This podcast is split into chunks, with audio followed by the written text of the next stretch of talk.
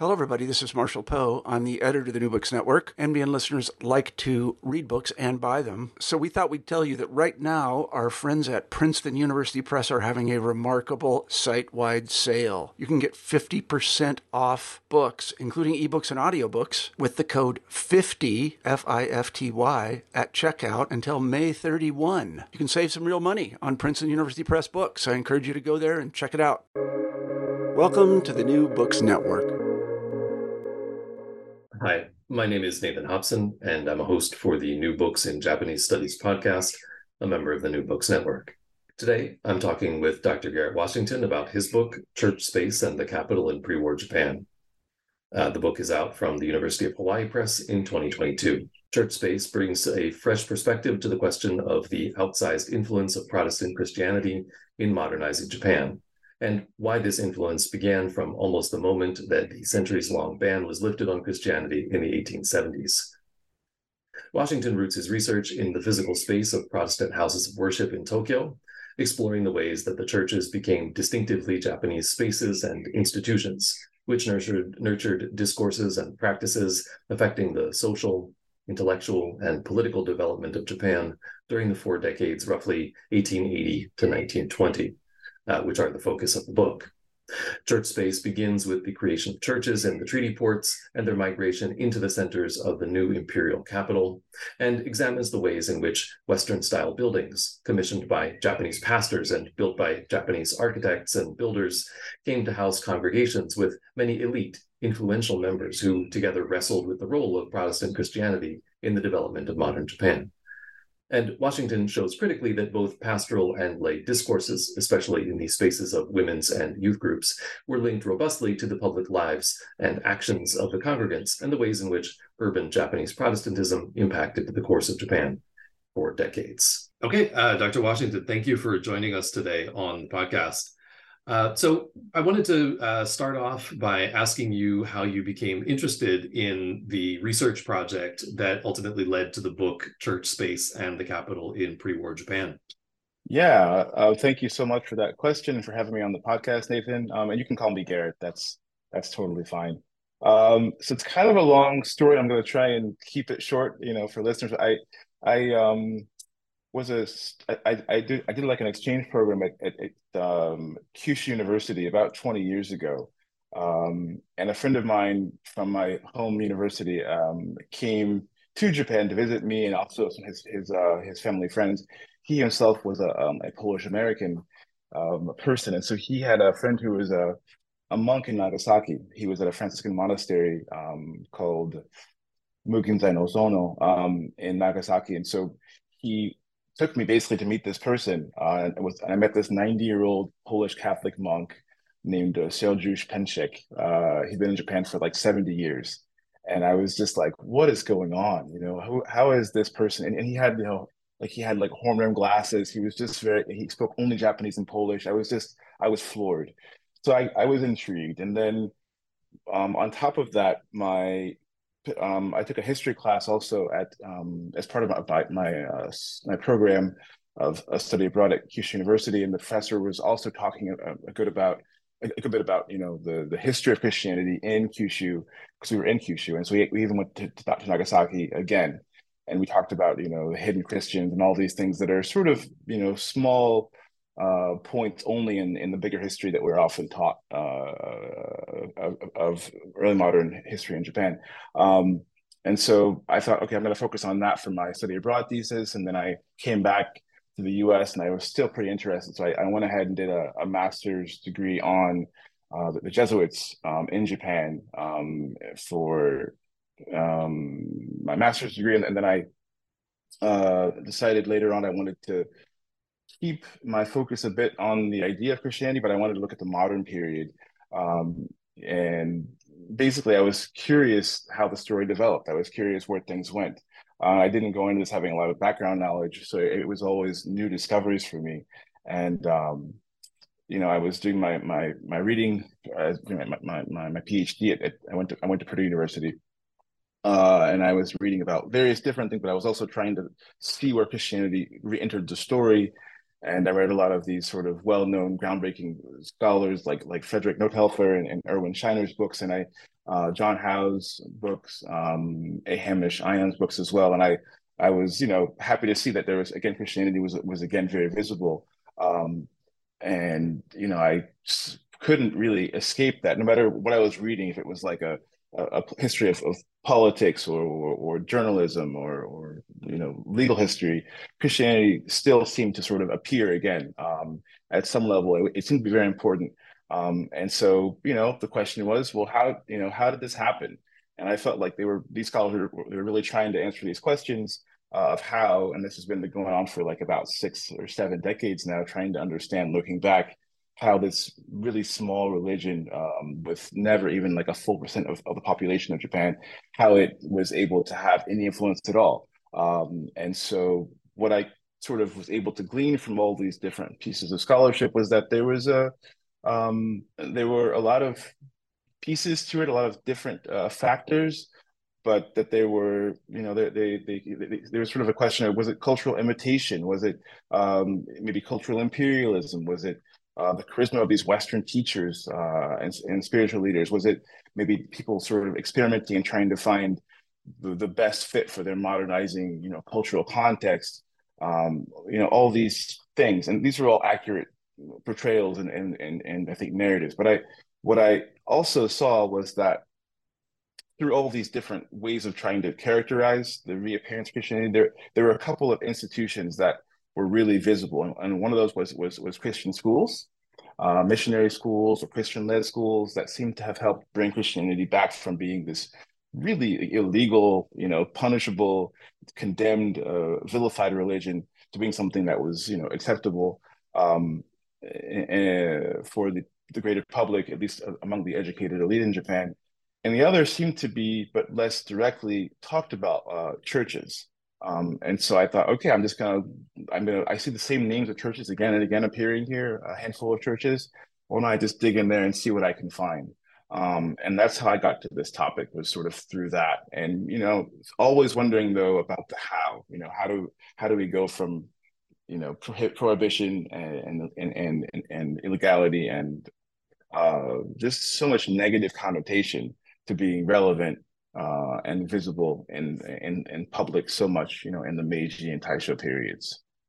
Yeah, and I think it's interesting. I mean, you bring up the uh, the sort of obvious problem of the uh, quantitative, the number of Christians in Japan versus the qualitative. What effect did it have? What effect did the those people and the religion have on Japan as it's modernizing, right, in the late 19th, early 20th century. Um, and so I think it's really interesting that you've, uh, in this book, then settled on uh, the space of the church, very much the physical church and the communities that grew up around it. Um, and this is, you know, to my mind, the sort of new perspective that you're trying to bring. Uh, very specifically to the urban Protestant Christianity, if I understand it correctly, uh, from the 1890s uh, to really around 1920. So, roughly those sort of three decades. Um, and so I want to yeah. use that as a segue to get us into the book. And for the purposes of the interview, uh, I want to divide that book into roughly three sections. And it's not really exactly how the book is uh, arranged, but just when I was reading it, this is intuitively the way that I was dividing it up in my mind. Um, and so we kind sure. of have space, voice, society. Uh, so that's chapters one and two, uh, space and spatiality of the church itself and the uh, the areas um, in these urban uh, urban uh, uh, centers. and then three to five, chapters three to five focus on voice. You talk about both preachers on the one hand and lay people on the others. Um, and then you, the last two chapters, chapters six and seven, um, are really inter uh, interested mostly in that interface of Christianity with society. So I hope it's okay to sort of divide it up that way um, and start off with yeah. sec- what I'm calling section one, even if even if you didn't. So not trying to put words in your mouth here, but um, so yeah. So this you make this big overall argument, um, which I think is the focus of section one, that Protestant Christianity has this impact on society, uh, which is very much linked to and anchored in that physical space of the church itself, right? Um, and you write Japanese Protestants, many of whom were, as you say, educated, uh, urban, influential people, quote regularly and openly exchanged ideas on topics that were unarguably social and political. Um, and that they did so uh, and created these discourses um, in and around the church space, uh, and that that was sort of mm. strongly tied to and influential in then the society and politics of the time because of the people that they are, right? So there's this direct uh, uh line from the space of the church where these discourses are being created through these influential people um, out into society. Um, how did this particularly Japanese Protestant church space develop then? Um, and why is this so important? Uh, so, can, and also, I'd love it if you could tell us a little bit about this really interesting map collection that you have at the beginning here um, that accompanies these early chapters. Sure. Yeah. So lots of good questions um, about sort of this first section and the way that you've divided it up, I think makes a lot of sense.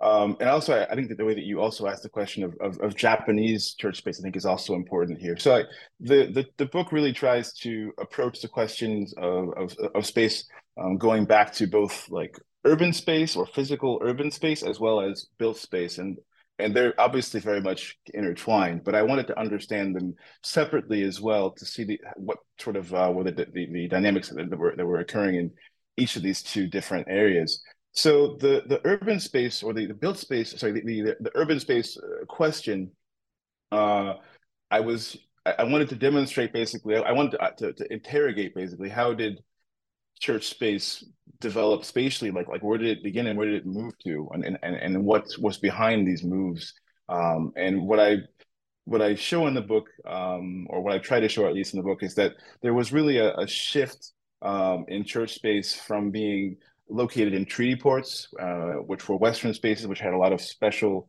uh, status um, and association elements to them, um, to more urban central locations that were located really in the heart of uh, of urban places, and urban urban areas. And I'm focusing on Edo, on, on Tokyo, um, but I'm but I'm also uh, thinking about this as it applies to other, um, you know, major metropolitan areas in, in Japan as well. But in but in Tokyo, we see the, the, the, the these church spaces that first developed were really they were really they belonged to missionaries and missionary uh, organizations um, as part of the sort of foreign treaty port area, and then we see that um, the there's um, a move that is encouraged, in fact, by missionaries that, that is carried out um, at the behest and, and, and, under under the guidance of these young, uh, ambitious Japanese pastors and, and, converts to establish churches in uh, Tokyo proper. They really have an idea of, of Tokyo as an imperial capital. Uh, this idea of, of, of Teito or, or, or, or, imperial capital that uh, has been uh, discussed by a few different scholars uh, um, in great detail, um, and they they bring this idea with them, and it, justifies their move to where, first of all, to the capital itself, but also where in the capital. So I'm also interested in where they move their churches to, or where they found new churches in the capital. So they established their churches um, sort of on the edge uh, of Tokyo, nearest to the treaty ports, but then they move um, pretty quickly, actually, to the areas that they, that they see as most important for this new modernizing Japan. You know, the, the soon to be erected imperial uh, diet, um, the you know the, the, Imperial University, which stays um, still located in, in Hongo, or at least at the main campuses, um, to the area where um, in, in the Bancho neighborhood where uh, the residences are of all of these um, important, powerful members of, of government are located, uh, their official residences, uh, as well as sometimes just their, their normal homes as well. Um, so they're they're really trying to to draw a certain audience, a certain membership to their churches, and a certain kind of visibility amongst a certain population. And the, there's their choices about where to place these churches, uh, and also where to replace these churches when they when they when they burn down or when they are in disrepair or when they need to expand. Uh, they're still guided by these same uh, priorities. Um, so that was sort of what that first chapter was trying to show was this movement and it really is you know it's mappable right? Uh, and so in that first chapter i use maps to really try and understand that movement. Um, you know i was really lucky to have been able to have been able to sort of begin using um, basic gis to um, take maps uh, and to plot uh, the, the points uh, at, the, at the different phases of movement of these uh, four major churches, churches that, that i'm studying that i'm focusing on uh, and also, I wanted to give I wanted to sort of then give that uh, research method back to the reader so they could see uh, how I was, you know, that they could identify uh, which church was, uh, so they, got, they could uh, understand my process. And they wouldn't just take my word for it, but they could actually see this this transition happening, and they could also see the different. Look, I mentioned all these these these various locations. I mentioned, you know, the uh, the homo so and so, or I mentioned the the the the different educational institute in, in the educational institutions in a, in a different neighborhood, and I wanted to be able to show the reader, you know, just how far it was on the map, and so they could see that. Um, and I think mostly, you know, it's successful in that. And um, of course, it makes the book um, bigger and, and more costly to make, but I think it was important for me to show that to the reader. Um, the the second chapter very much tied to the first was about the question of built space, um, and I guess what I also should mention going before I get into that second chapter is that there also was a clear separation between foreign and Japanese space, right? And and this goes back to you know the Edo period and the and the creation of Dejima, and and the and this really um, this strategy really applies again in, into the into the the, modern era and, and well as well in fact. And so the treaty port really was this separate space, and so it's it's really interesting to see how the spaces are able to move from this peripheral foreign space into Japanese space. So a lot of the same themes apply to the second chapter as well. Um, I'm really interested in looking at how the church as a built space also changes. Uh, the, the first churches that are established um, in Japan um, in the sort of late uh, Tokugawa period and then in the early Meiji period are entirely Christian, uh, uh missionary built, missionary funded missionary sort of uh, commissioned buildings. Uh, and these missionaries are all from European or, or American uh, uh, origins. Um, and I wanted to understand okay, are we just going to be seeing churches that are going to be built in the capital or near the capital or in major urban areas? They're also going to be, be, be, be missionary products uh, built for and by missionaries, or is, is, there a different kind of space being built here? Um, when you looked when I when I first came across images of churches, I didn't realize I, I thought that oh, these are these are Western looking churches, right? So maybe there's just a, sort of transplant happening. Um, but the more I, I I tried to understand the the processes that work, the more I became able to see that these are in fact a, a hybrid space. So the the the churches that are established in the capital, closer to all these important locations, and that are built and rebuilt there by by Japanese pastors, they are on the one hand you know, very much. Uh, they they look Western. They have this uh, the, the aura of Westernness, the uh, Western moral authority, um, and this is part of what makes them special. It sort of um, carries over a lot of the associations and protective qualities that a church building would have had had it been in a treaty port. And, and, and, that's part of what I argue gives these churches a special status uh, as a building uh, and protects them from uh, potential, you know, intrusion by the state, um, those kinds of things, or even attacks by by people who, who might be anti-Christian as they pass by. But they're also very much Japanese spaces, and I wanted to, and I wanted really to, to, to show that my, my research really really did demonstrate that, um, and and why I argue that. So, what makes the space also Japanese, um, and, and so very much Japanese?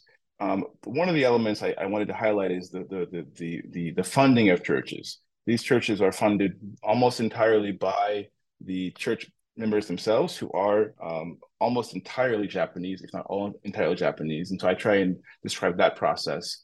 Um, the church buildings are also um, when the money does not come from all only Japanese uh, funds, it is funded through fundraising that is again Japanese led. So we you know so we have uh, Japanese pastors who may even go to the United States to find funding, but not from missionary organizations, but from individuals who have who share their vision. So missionary organizations would try actually throughout the Meiji period to contribute to these new this new generation of church buildings, and they actually would be uh, again and again um, they would they would be turned down. Uh, there, was a desire of Japanese pastors to really have the church building be their church building, and that ties into my second point about the, the, these church sites, these church built spaces. It's that the Japanese church spaces were, you know, in, in, in, the, in the same way that they were they were placed and located very very intentionally in certain places based on these these these these Japanese pastors' desires and visions for the church space. They also were commissioned and they were uh, envisioned by these pastors uh, as you know and, and, so we see them being built uh, according to their own desires. You know they I, I, try and take a lot of different quotes and and to, to, show a lot of evidence of how these these pastors really uh, envisioned the church space to, to, to accomplish certain things to look a certain way both on the exterior but also on the interior. And then i also look at who they chose to build their churches.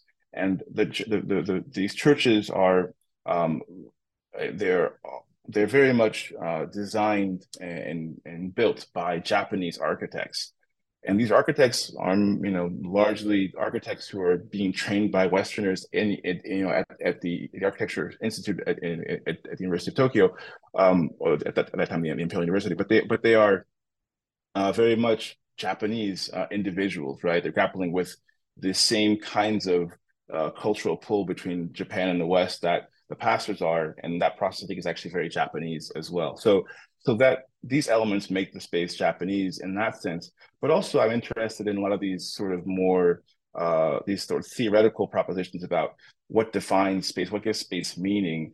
And I also want to demonstrate that the space, and this, this is what happens throughout the rest of the, of the book, is that these spaces are used by entirely Japanese uh, members or, or, or, memberships or, or, or, or um, congregations. That, that, that, that this use also gives Japanese meaning to the space. So all those things together make this uh, a hybrid space, but that is in uh, on the one hand very Western, but on the other hand extremely and very sort of I think proudly uh, and intentionally Japanese. Yeah, and, and I, I, think this is you know at the risk of oversimplifying a little bit. What I what I got out of this, uh, both reading it and then listening to you summarize, is that you know you have sort of increasingly uh, Japanese spaces in increasingly Japanese spaces, right? That you're moving from the treaty ports, which are these sort of very, very uh, west, mostly Western sort of spaces, um, and the churches are moving further into the sort of center of Japaneseness, right? Symbolically, the the the imperial capital um, and its important institutions, and at the same time, the church spaces themselves are uh, increasingly Japanese, right? In the sense that they are uh, designed, built, inhabited in that sense by uh, Japanese uh, uh, clergy, uh, congregations, etc. Um, and this is a, a really sort of nice transition that you started to give us to, and those are then productive spaces um, which is what you mm. really get into um, in section two, thinking about not the space, but the discourses that are produced in those spaces. So I want to move on to talk about that, which is chapters three and four. Um, here you're looking uh, first at pastoral discourse, uh, where you're drawing out the tensions between these more sort of universalist or um, some, I guess, progressive visions rooted in Protestant values, um, and this, the more colloquial nationalism uh, that comes up in their sermons, pronouncements, etc.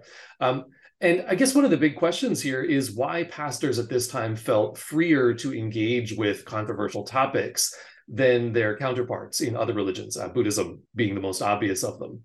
Um, and then at the same time, you also write, quote, uh, the nation and its destiny were at the heart of many Tokyo pastors' sermons. So then, how did this sort of ecumenical mesh with the colloquial, uh, the universal and the national? So I wonder if you could help us to untangle that. Yeah, definitely. So, um, in thinking about the the first part of your question about the pastors and their ability to, and, and their impression of, of more freedom to to speak about, um, you know, current events and these kind of these kinds of topics and their counterparts. Um, I didn't mention this, but, one of my hopes was also to sort of try and contextualize Christianity, um, especially the, the Pro- Protestant variety of, Christianity, um, amongst other uh, um, religious alternatives in, in, you know in, in the Meiji period. Um, there were Catholic, uh, Roman Catholic uh, missionaries and and many converts. There were Greek, Greek Orthodox converts, and of course there were Buddhist and Shinto movements at, at the same time.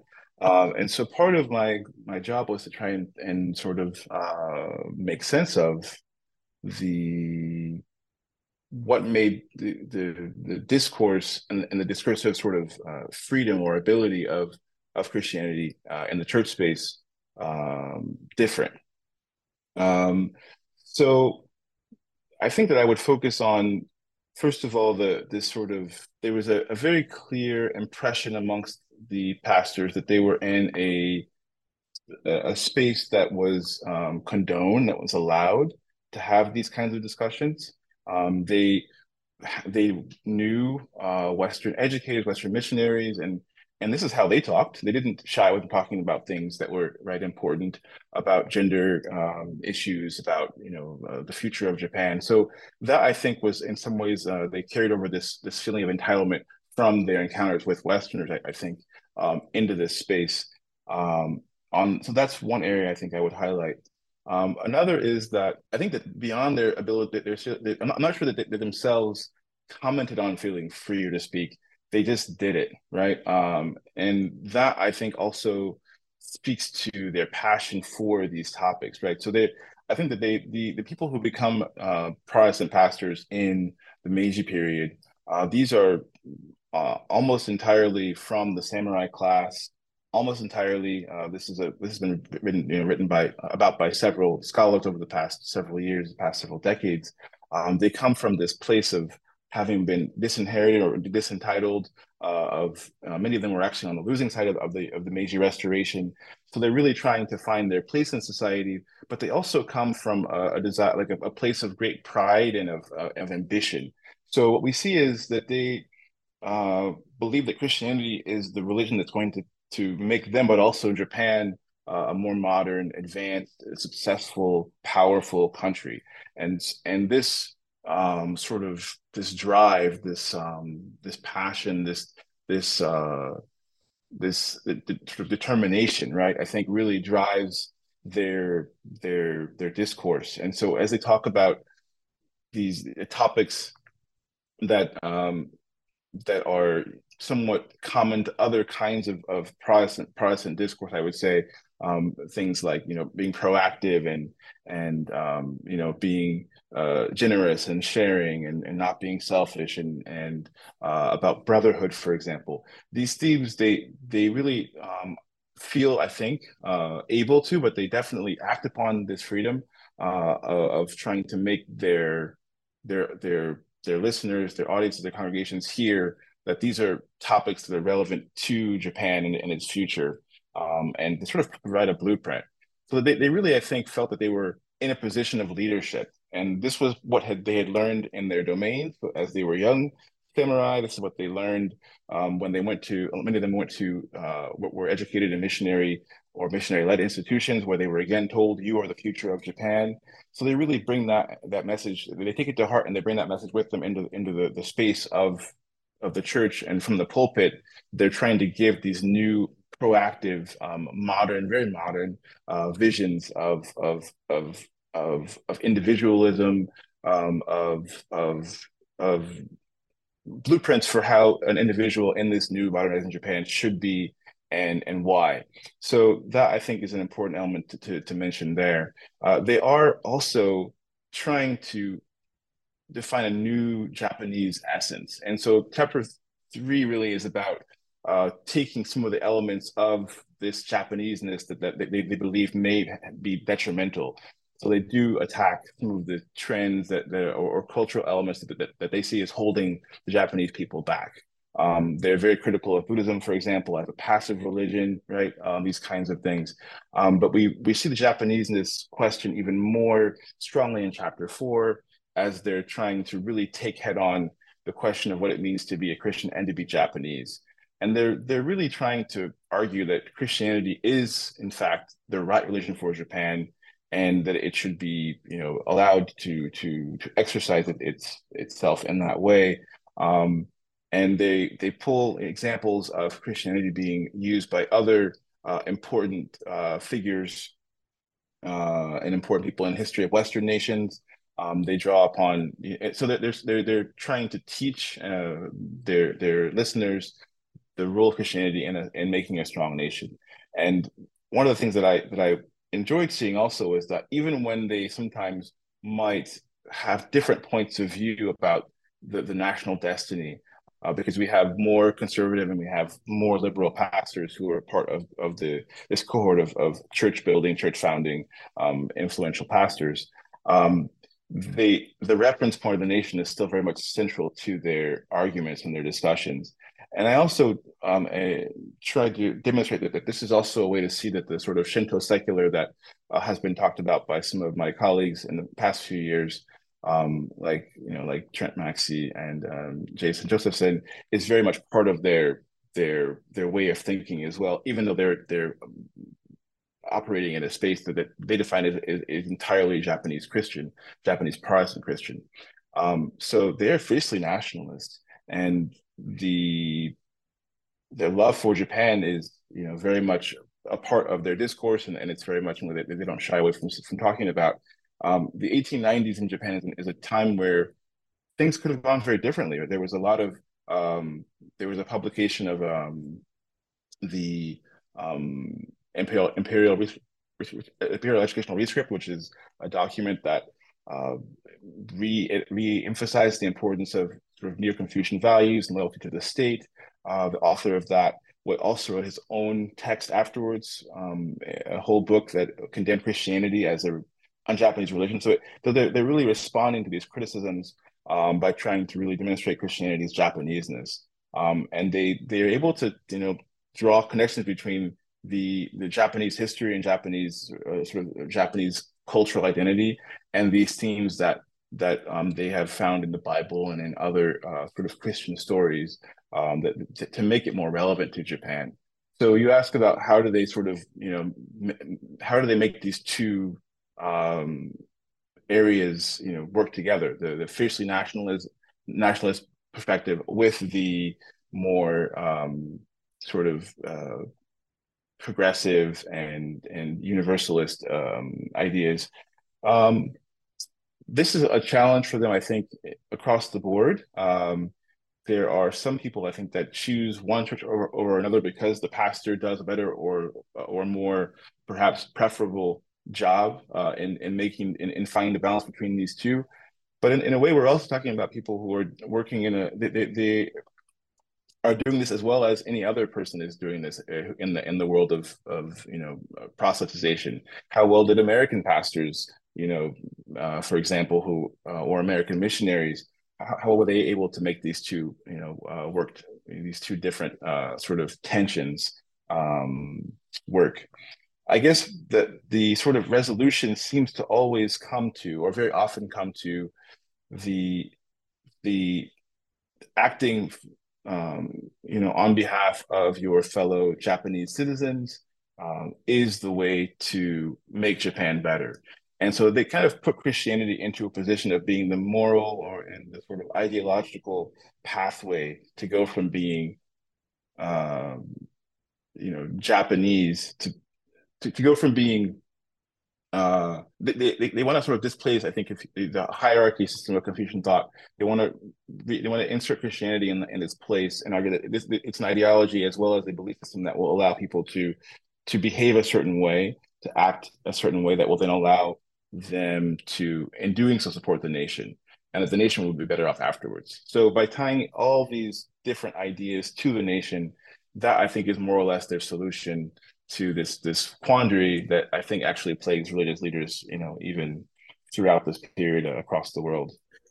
Yeah, um, and, and that, that, makes sense. I mean, there's you know that that sort of uh, internationalist nationalism or nationalist internationalism, right? And seeing the kind of uh, the local benefits of the universal and the universal benefits of doing the local right. Um, you know, by bettering yourself and your community, you better the world, and by bettering the world, you better yourself and your community, right? So there's, there, I, I, think it's a hmm. productive mm. tension, as I think you're suggesting, um, and so so so that's the the the clergy right um, but one of the things that i actually i found uh, surprising uh, when i was reading the book is the attention that you pay to the lay discourse as well um, in you know opening up a, a book that is you know, partially sort of a church history. Um, I found that it was all, actually much more of, in that sense, a community history than I was expecting, and that's the thing that you uh, focus most on in chapter five. Um, and you sort of frame that as, uh, you know, both a choice that obviously you're making, but one that reflects your uh, understanding that lay participation is a defining feature of Japanese Protestantism uh, in this three-decade period from 1890-ish to 1920-ish. Um, and so, so tell us about this lay discourse, um, and, and in what ways was it uh, overlapping with or differing from uh, the uh, clergy discourses that we've been talking about? Um, and then also, of course, how did uh, it get reflected in actual in, in, actions, in works, in society? Yeah. So when I I, I came at, at, these questions initially, was I was I was seeing these lay um, these these Japanese individuals had these ties, you know, that were mentioned in passing to Protestant Christianity. And I knew about some of their contributions to society before they've been written about by a lot of different scholars. Um, and so I kind of, in a sense, worked backwards. And this was my chance to then go back and ask myself, um, what did the church experience for, for them look like? And a big part of that was indeed the them listening to sermons, you know, and so I focused a lot in chapters three and four on the sermons that were given in the the Reihaido or the or the worship space or or the the Sankaido, um, and I wanted to draw. I wanted to sort of see if themes that that seemed to be appearing in other parts of this sort of Protestant network, social network, social movements, if they were appearing in in the in pastoral discourse, and in fact they were. Uh, and so what I was doing in chapter in chapter five was then um, trying to examine these major things that were, I think, just well, I mean, I was trying to, I was trying to to to to ask what were they talking about at church uh, amongst amongst these lay lay people, and I, you know, I, I came across, for example, this really interesting set of lectures by um, um, the uh, Imperial University professors, um, including the the, the, the, the, perhaps the most vocal anti-Christian critic uh, in Japan, um, the same person who also authored uh, the long anti-Christian uh, work uh, following the Imperial Educational Rescript in, in, in 1892 himself. Uh, he actually comes to give a talk as well as part of the sort of science lectures at, at one of these churches.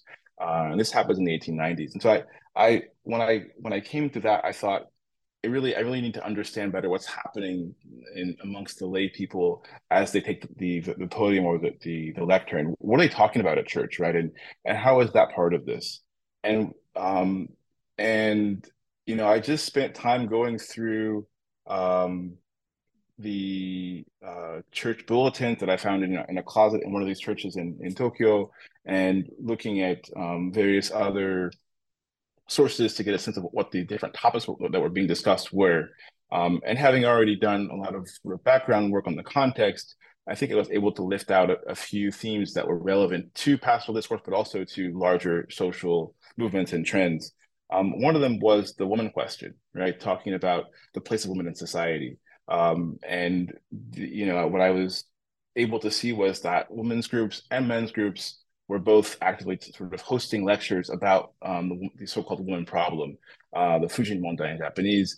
Uh, and this was not unique to this space. But what was what, what, what, what was sort of interesting is that this was not there were not that many places to, to, to, to discuss these things openly, right? Um, and that um, I was able to see the the the sort of real questions that were being asked by Christians about women's place in society, um, and and sort of to get a sense of also the, sort of the, the temperature, how progressive were their uh, ideas about these things, um, you know, and what we really get to see is that there was a, a very strong uh, sort of progressive not always entirely feminist, but at least you know pro pro women's uh, women's um, suffrage, um, pro women's political involvement.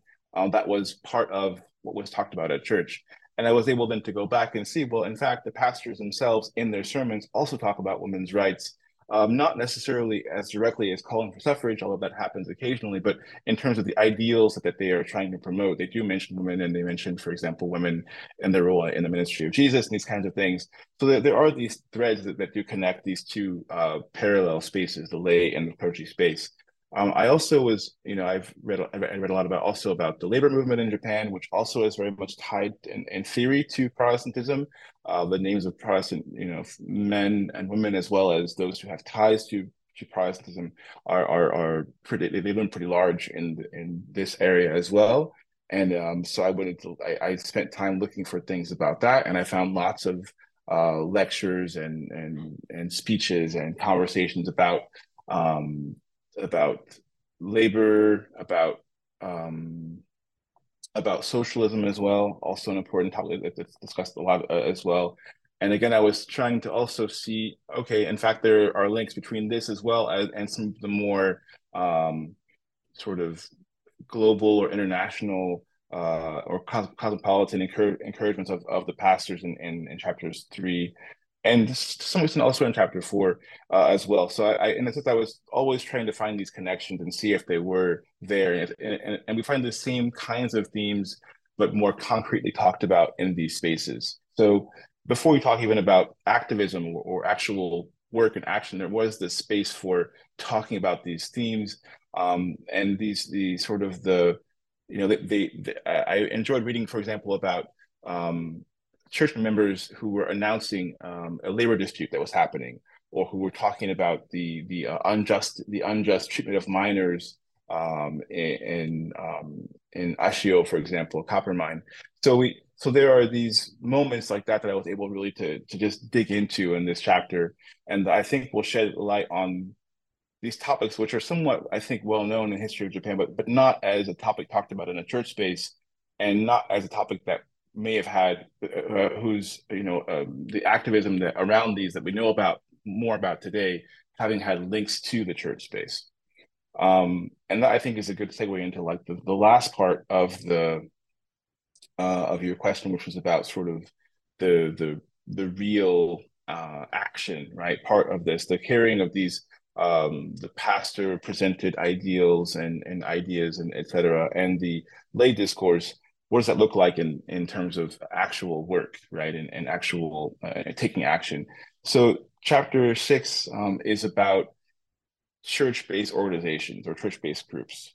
Um, and you know there were there were three main groups. There were there were women's groups men's groups and there were also there were youth groups which were mostly men's groups. And then we also see that there were parallel although oftentimes a little bit less celebrated or less uh, supported. There were also women's groups, or, or I should say, young young young women's groups as well that took that took shape in the church space. And so I would, you know and so I wanted to talk about these different groups. There also were groups for elder elder women as well, uh, elderly women as well, and they had they also were very much involved in certain things. Um, so I kind of spent time looking at what each of these groups was trying to do. Um, what I, for example, I was able to link the the elder elder, elder women's group, for example, to the fundraising uh, for um, church building or church rebuilding. Uh, we, so I was able to see what they were doing in that sense. But looking at the youth groups and the women's and men's in particular, there there is this very uh, proactive uh, effort to organize social uh, involvement. So they were really looking very outwardly. They were really interested in, uh, you know, raising money for, um, you know, the the victims of of, of the um the, of a great flood in um in the Tohoku, for example, or or they were very much uh, interested in addressing these kinds of issues. They they talk about these issues and and they also try and, and raise money. They would deliver things but I also found that there was a bit of a divide in that the, the men's, the, the, the young men's youth group, uh, um, in particular, uh, the young men's youth group was very much uh, oftentimes a, sort of an intellectual group. It was more, it was a, a sort of a cocoon of intellectual exchange uh, to really take, uh, to sponsor events, for example, like the one I mentioned uh, before in chapter five, uh, to have intellectuals come and give talks and speeches. Um, and this also happens. This also happens, uh, you know, for the women's groups as well, for the uh, young, young, young, women's groups as well. But but it's uh, the Fujinkai women's groups as well. But it but the men's groups really focused, I think, very heavily on intellectual exchange. Uh, and you know, they many of them were they were students at the at J- J- Japan's top universities, and they were sort of bringing the the, the debate and intellectual exchange uh, environment of those those different institutions in, into the church space. Um, they created uh, journals, for example, the most famous uh, Shinjin, for example, is a is a is an intellectual journal that is all it's really all about you know Christianity, but also social issues very much. Um, and so we see that the discourse that was being sort of talked about it in, in lectures that were being, being given is reflected in the discussions that are, that are, that are being in the articles that are being published in this journal. So that was a, a major focus of the of the of the of the young men's group um, at these churches. I would say for the most part, um, but there also is you know there are moments of them being socially engaged. Whereas the women's groups or the, the Fujinkai, the women's groups, they really were um, much more focused on directly engaging with society, actually making concrete uh, social change. Um, and so while they do try and uh, you know organize um, and to, to bring relief uh, to victims of of, the, of disaster, these kinds of things. They're they're really interested in trying to make more concrete change around, for example, the, the woman question. So they would invite you know experts to come talk about the woman question, and they would invite lay speakers to come talk about them uh, in church as well.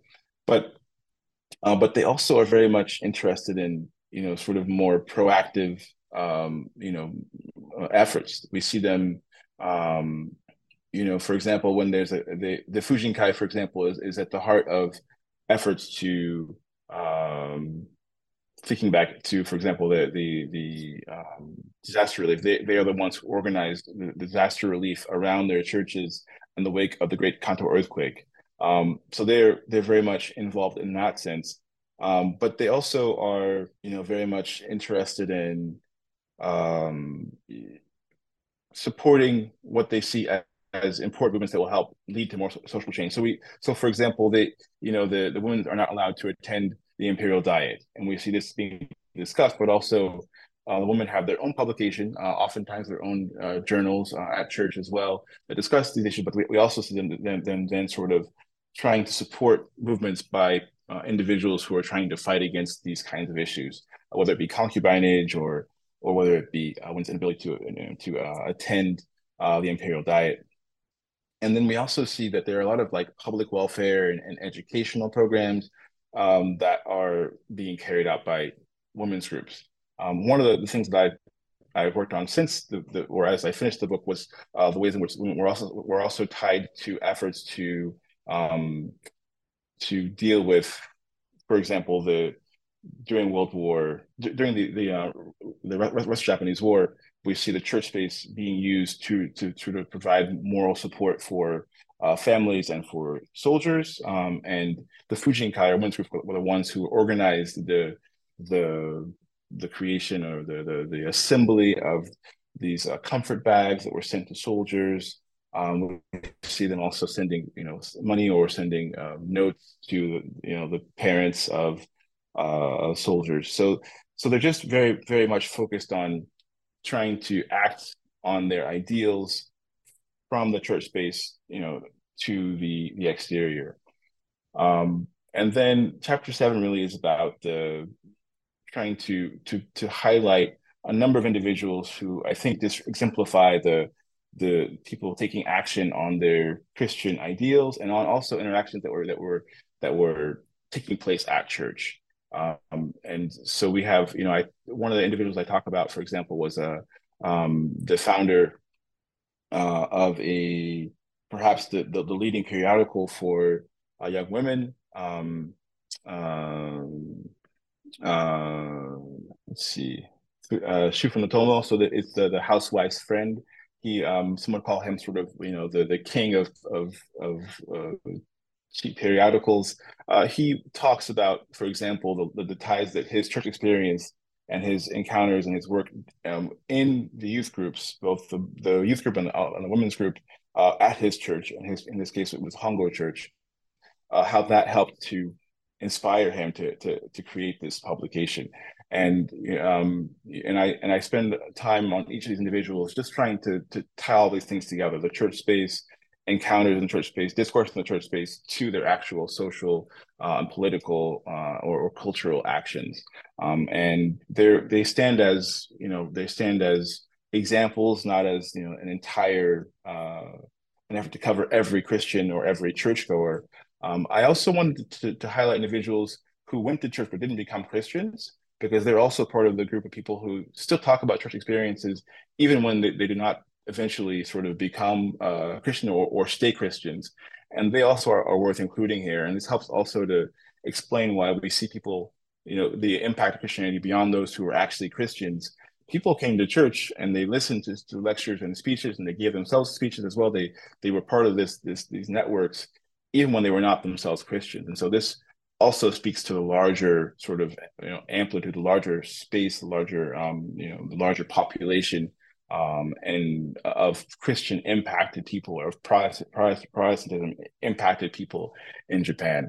Um, and I try and talk about different kinds of people. So I talk about a, um, a, a nursing, um, and, and doctor. I think I talk also about talk about um, uh, a, a business person as well, a businessman as well. I talk about different kinds of individuals just to give a different to show how these different factors or, or aspects of life are are are are tied to their church experience for, for these uh, these various figures. So that yeah. I think is in a nutshell the the, the how the, the society you know facing part of the church is addressed in the, in those last two chapters of, of the book. Right, and and you you've done a really you know, nice job here of uh, summarizing uh, and also expanding on something that you say in the book uh, about that, which is um, that the uh, subject of the book, urban Protestant Japanese Christianity, right, with all those qualifiers, but um, is really characterized uh, by the ways that it helped uh, women, especially, but also also some of these youth groups and again individuals to collect uh, to to connect uh, their faith and their ideals and the uh, the learning and discourses that they uh, uh, encountered and, and internalized in the church space with uh, the society uh, and the world of politics and whatever beyond that church space. Um, and so, yeah, so that that's a um, I thought, thought that was a sort of interesting uh, transition that we have there, right, from the physical space of the church um, to the voice of the pastors to then okay what are people doing with that right? And i think this this is really the to me the the structure of the book is how does the japanese church then have that influence right? Um, so I, this is a really nice place to i think wrap wrap that discussion up. Um, and i want to thank you for for doing that. Um, and I, but before i let you go i do want to ask you uh, what it is that you're up to these days uh, now that uh, you're you've got the book out um, and you're probably have some side projects and new things that you're working on. So can you tell us about some of that? Sure. Yeah. So um, one of the people that I talk about in my book is a woman named Hirooka Asako, and she um, was um, one of Japan's wealthiest and most powerful women in the in the late Meiji period. Uh, she is very much a gung ho, uh, candid speaker at the women's um, group events, the Fujinkai events uh, at some of these churches, and she also was involved with the Japan YWCA, and so we see her name appear in the book. I also take uh, one of her speeches, for example, um, in the chapter on lay discourse, and use that to, to sort of as, as one of my uh, uh, you know areas of analysis. I talk about her her her speech uh, in in that context. So I.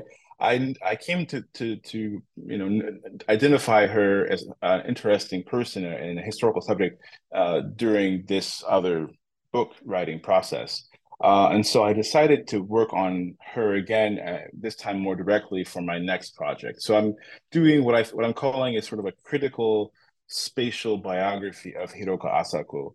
Uh, in sort of the the who is she? She is uh, she was born into the the the the very prominent Mitsui banking family.